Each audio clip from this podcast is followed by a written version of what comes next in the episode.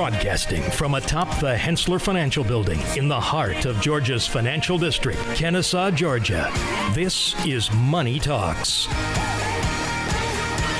All right, we're back with Money Talks, your trusted resource for your money, your future, your life. I am producer Kelly Lynn. I'm here with Jacob Keene, uh, CFA, correct? Yeah, yeah. Yeah. You got you got Hello, that hello. CFA for well, you've had it for what two years now? Oh, I mean, I don't know. You're like, no, don't ask me these Close, questions. yeah, something like that. Michael, certified financial planner certificate. Yes, ma'am. And Jim Crone, our director of insurance planning. You have a clue, I do. and you're a hope so. fund specialist, aren't you? That's right. I'm going to use Okay. Troy's. I'm going to use Troy's like cheesy, Yeah. uh, cheesy jokes that we're talking to, to a man with a clue. I get it. So what is it? What is a clue? That's chartered Yeah, life. it's a underwriter? chartered life underwriter. Ah, um. I spent a good amount of time and a good amount of money to, to get that clue, and uh, the hope is it pays off not just for me but for the folks we work with. But we'll see. Yes. Okay. And certified fund specialist. Yes, As the well. fund specialist. That just says I. Uh, um, I not only have fun, but I can at least talk at a high level about different things that happen at a at a mutual funds and the impact that they have. It has a lot more to do with uh, how funds work inside of life insurance options that are definitely. maybe there for variable annuities or variable lives. Look at that. I have to give the insurance guy credit for making a joke. I mean, you know, life insurance is not really Hey. funny, but you know, I had. I mean, that was funny, Jim. That was Jim's a good. He's he's got his he's got it together. I I uh, appreciate it. We're going to move on. We're, I've got a situation here for Jim. He's going to talk about um, Leslie and Howard, uh, married with three children, two who are at near college age, uh, 16 and 18. Uh, they have a life insurance in place for Howard as the breadwinner of the family. If he were to die, the policy would still allow Leslie to stay in the family home, and the two younger kids could complete college with minimal to low student debt. Kind of what you would want you know, a life insurance policy to cover. Um, Howard um, won't consider retiring until the kids are out of college. But he was recently informed that his life policy was sold to a private equity firm. Now he's concerned about the payout should something happen. Jim, what is going on in the life insurance industry? Well, the, uh, the high level detail is that uh, the fundamentals of life insurance uh, policies have shifted, and you can actually go back probably to the years of, say, 2008, 2009, when you can see a pretty stark shock to the system relative to interest rates.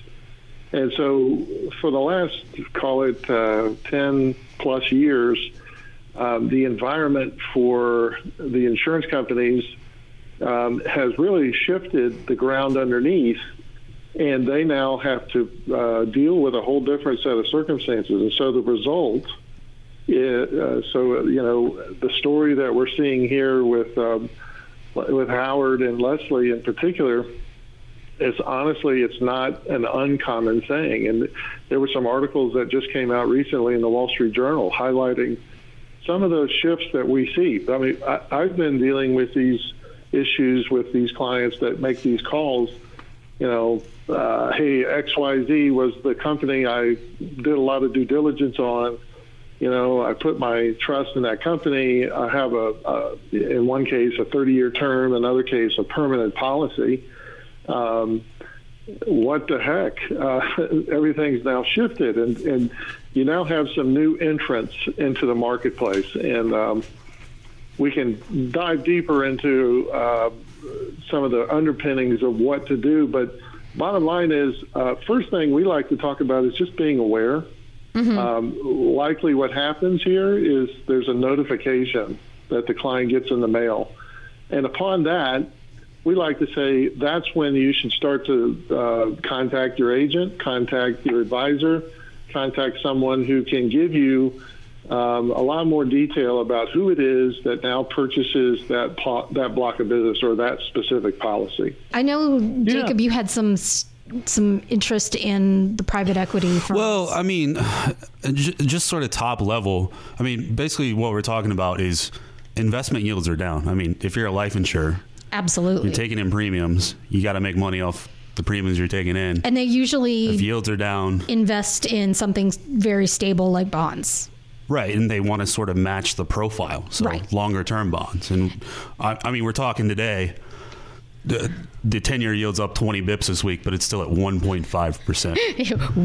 And if you look at like investment grade corporate debt, it's a similar story. I mean, the, the spreads in corporate side are pretty tight too. So hard to get yield. So I think part of why you're seeing beyond the fact that strategically a lot of these diversified um, financial companies are trying to offload their life insurance assets just because they're not as profitable as they used to be. I think the reason you're seeing the private equity tie-in is it's one of the things that we've been exploring for our clients a bit is looking at the the options in the private debt market. So you're seeing companies like Carlyle and KKR take on some of these life insurance assets because they can capture that illiquidity premium in these private credit um, assets and generate higher yields. So if you look at like a, a corporate bond right now, like an Apple thirty-year bond might Right. yield, you know, two and a half percent, whereas you can go to private debt markets and probably double that yield, Mm-hmm. um, and still probably close to match the risk. I mean, I there was is gonna- a I- risk that yeah. these private equity firms are taking more Exactly. risk Yeah, than the legacy companies, and maybe that's something you can speak to, um, Jim. Yeah, certainly. Sure. Well, the one that hit the uh, market uh, most recently was Principal. So, Principal is a very well diversified insurance company. They make their products, they have made their products, they're 100 year old, but they've made their product lines across uh, annuities, life insurance, disability insurance. Uh, you can even venture into other aspects of what they do in terms of 401k space and, and other things. Uh, but most recently, they did say, um, "Hey, we're done. We're, we're not. We're no longer offering new contracts for policyholders." I think that went into effect. Or actually, it probably will go into effect maybe tomorrow, October first, uh, or sometime here soon. Uh, it's important to recognize that when an announcement like that happens in the market, um, it's very important to realize that's for future business, right? It has nothing to do with the policies they have on the books, and that's probably the first thing to make sure a client understands. If we hear something, or if they hear something, oh my gosh, principal's leaving the market. What does that mean? Well, it, for the client who bought their term policy, their disability policy, or their life policy one year ago, 5, 10, 20, 50 years ago, it frankly has no effect it currently. Now, if, if down the road a decision is made by principal that they actually do want to offload or sell those policies, you know, that's going to be a different decision somewhere down the road. Um, we began to see some of the effect of what was happening today. Uh, about eight or nine years ago, we began to see first in the annuity space, there were blocks of annuity companies that first made their announcement they were no longer writing new contracts. And then several years later, there was a new announcement from that same company uh, that they were going to be selling their block to a different, uh, like you point out, Jason, these, uh, Jacob, these, um, these, these other other entities that can do that in a heck of a lot more um, margin-friendly space for them compared to where these insurance companies right had and to it's where with. it's where they have that expertise too so Exactly. the only Yeah. area of the market you can really get decent yield right now um, outside of taking a lot of risk like in really junk credits is in the Right. private is on the private side um, where That's right. in in one thing that makes those products unique as well beyond the illiquidity is um, a lot of them are floating rate too. So Absolutely. they're less sensitive to because it's one thing to say if you're a life insurer I, I want interest rates to go higher so i can get a higher yield. But your bonds are valued based on what yield they generate. So if interest rates go up you're actually losing value on the price of your bond That's as that happens. So a lot of unique characteristics there. But as, as far as considerations for someone that this happens to uh, Sure. i mean what do you what do you think jim Yeah. Well, I, I I think I mean we talk a lot maybe not so much driven on this particular issue, but we talk a lot about a policy review. And this is really probably one of those things that has not been at the fore of the policy review, only because when a policy was purchased, it's been it's historically, you know, uh, it, you have the same company. Uh, but this is now weaving into that conversation. So the policy review, um, obviously, if a client gets a notification like we have in this particular example before that Kelly Lynn was talking about, that's a clear indication that we really want to dive deep on who is the uh, owner of that policy now and who's going to ultimately pay that death benefit. And looking into this over the last 10 plus years, uh, there are some clear differentiators. Uh, there are some that do well, and then there are some um, who have purchased that and it's characterized in the market as sort of a, a runoff, meaning specific more to annuities. It has more to do with what they apply in terms of the future rates. But in terms of life insurance, it's very important to recognize the states regulate this. And so anybody who purchases a block of business, it can't be just some willy nilly, you know, fly by night organization. You have to have regulatory approval at every state before that policy can be um, sold from company A to company B. So I guess it's very important to recognize that um, the deep pockets of these um, these uh, purchasers uh, will be more than sufficient, and they have to reserve accordingly, and they have to do all the things that the original company had to do. Um, it's just that uh, uh, maybe one of the best companies that we've seen uh, start down this road was a company that began as a, uh, a third party entering into the market. Athene, Athene started in 2009, and, and they now not only have bought up blocks of business, but they have emerged to now offer their new contracts to some policyholders. And quite frankly, they're one of the uh, annuity leaders. But um, uh, the bottom line is, it just means that this needs to be taken as a new way to bring uh, a policy review to the table uh, to, to help a client get through these details. And Jacob, you had a question right before we went to break about the yeah. worst case scenario. Yeah, what if it all goes pear shaped? I mean, has it happened before? you know, doom and gloom here. yeah. Make us Yeah, feel better, well, Jim. it's a legitimate concern. It's legitimate because it's the real one that every col- every policyholder they're saying, "What the heck? I, I'm paying these premiums. I want to be sure that something's going to come on the benefit side, right?" Um, and the first thing to think about is you do have underlying guarantees. Most of the time, inside of a policy, there's a contractual guarantee relative to the death benefit and the premium. So, for example, term insurance most of the ones that we sell in today's market are locked in in terms of a guarantee by premium and a guarantee by death benefit.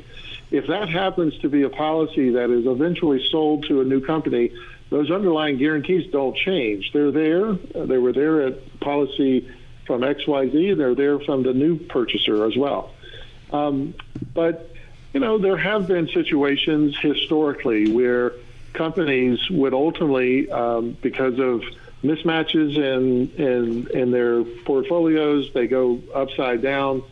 Um, and it is important to recognize that there is a state guarantee fund that operates a lot like it's in the insurance industry, but it operates a lot like the FDIC does for banks. And if the in the event of a failed entity, there is a backstop, and in this case, each state has their own regulatory framework.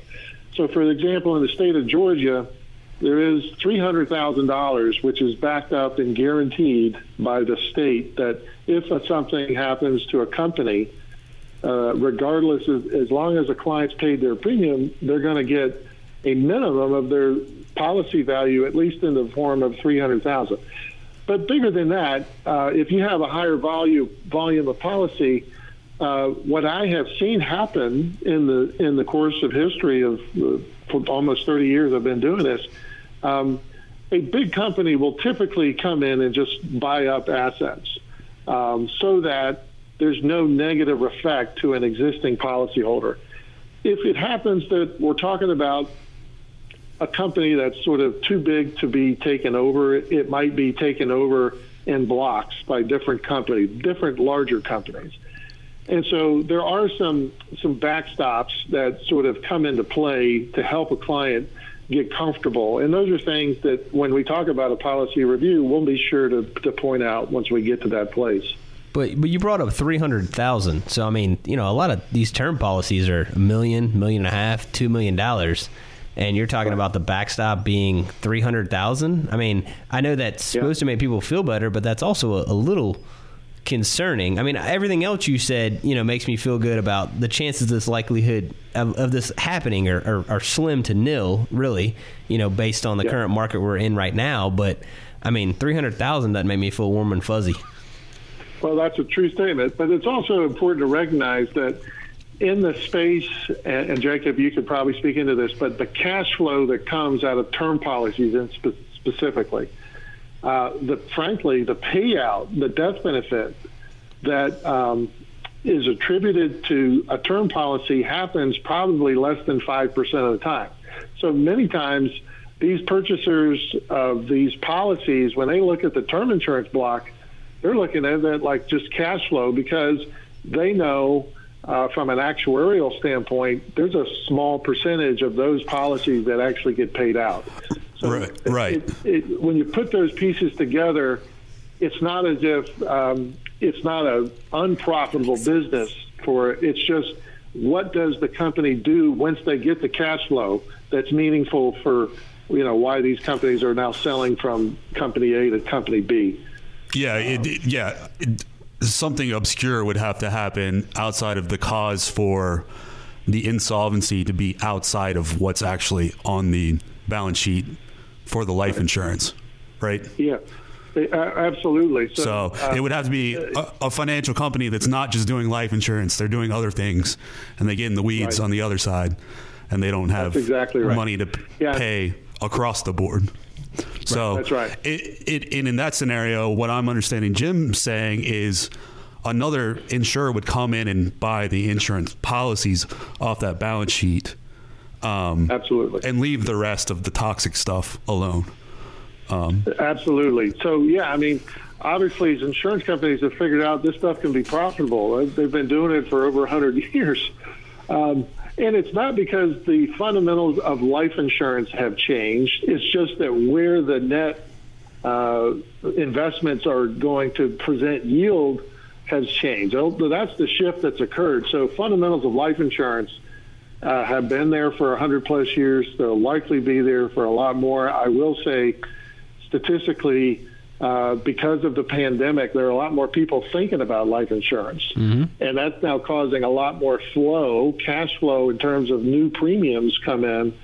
Um, and that's frankly why when we talk about a new policy, uh, it is one of the things that we think about. We go to those companies who are being innovative on product on product evolutions, right? Term insurance has been term insurance for however long it's been out there. Permanent insurance, we like to talk about the kind of things that allow the company to uh, help them mitigate their risk. And some of that sometimes is called an index universal life, and we don't have enough time really to dive into nuances of that.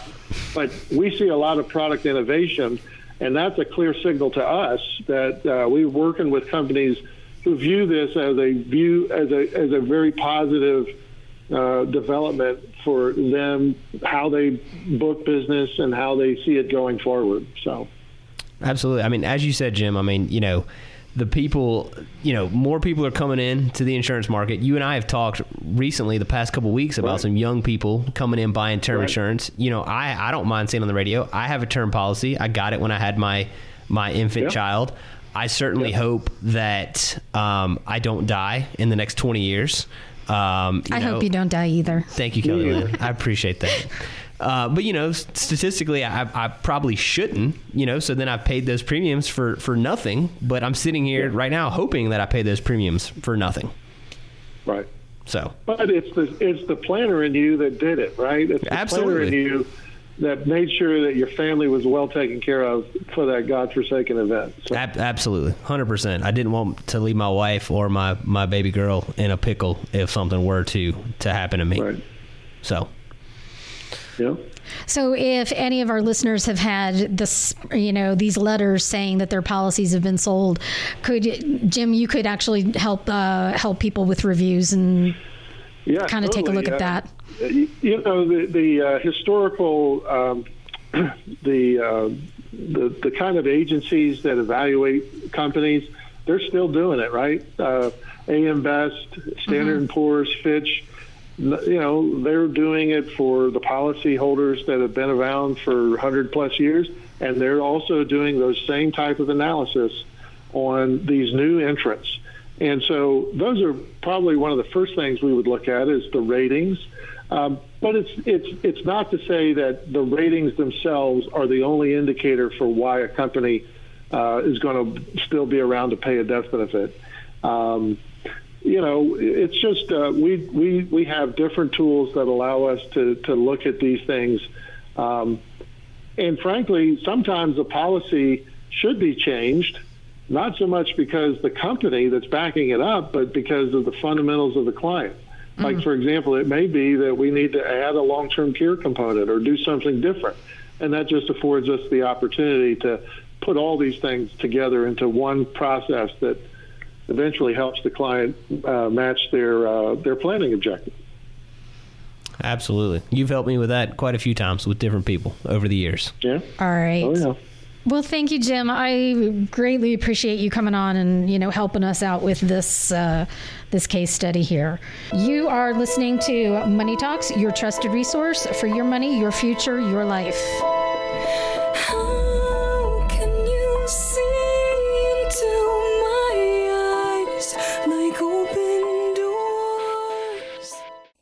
All material presented is from sources believed to be reliable and current, but accuracy cannot be guaranteed. The contents are intended for general information purposes only. Information provided should not be the sole basis in making any decision and is not intended to replace the advice of qualified professionals, such as tax consultants, insurance advisor, or attorney. Although this material is designed to provide accurate and authoritative information with respect to the subject matter, it may not apply in all situations. This is not to be construed as an offer to buy or sell any financial instruments. It is not our intention to state, indicate, or imply in any manner that current or past results are indicative of future profitability or expectations. Portfolio holdings discussed are subject to change. There is no guarantee that in the future these securities will be held in the Hensler accounts. As with all investments, there are associated inherent risks. Please obtain and review all financial material carefully before investing. Hensler is not licensed to offer or sell insurance products. This overview is not to be construed as an offer to purchase any insurance products.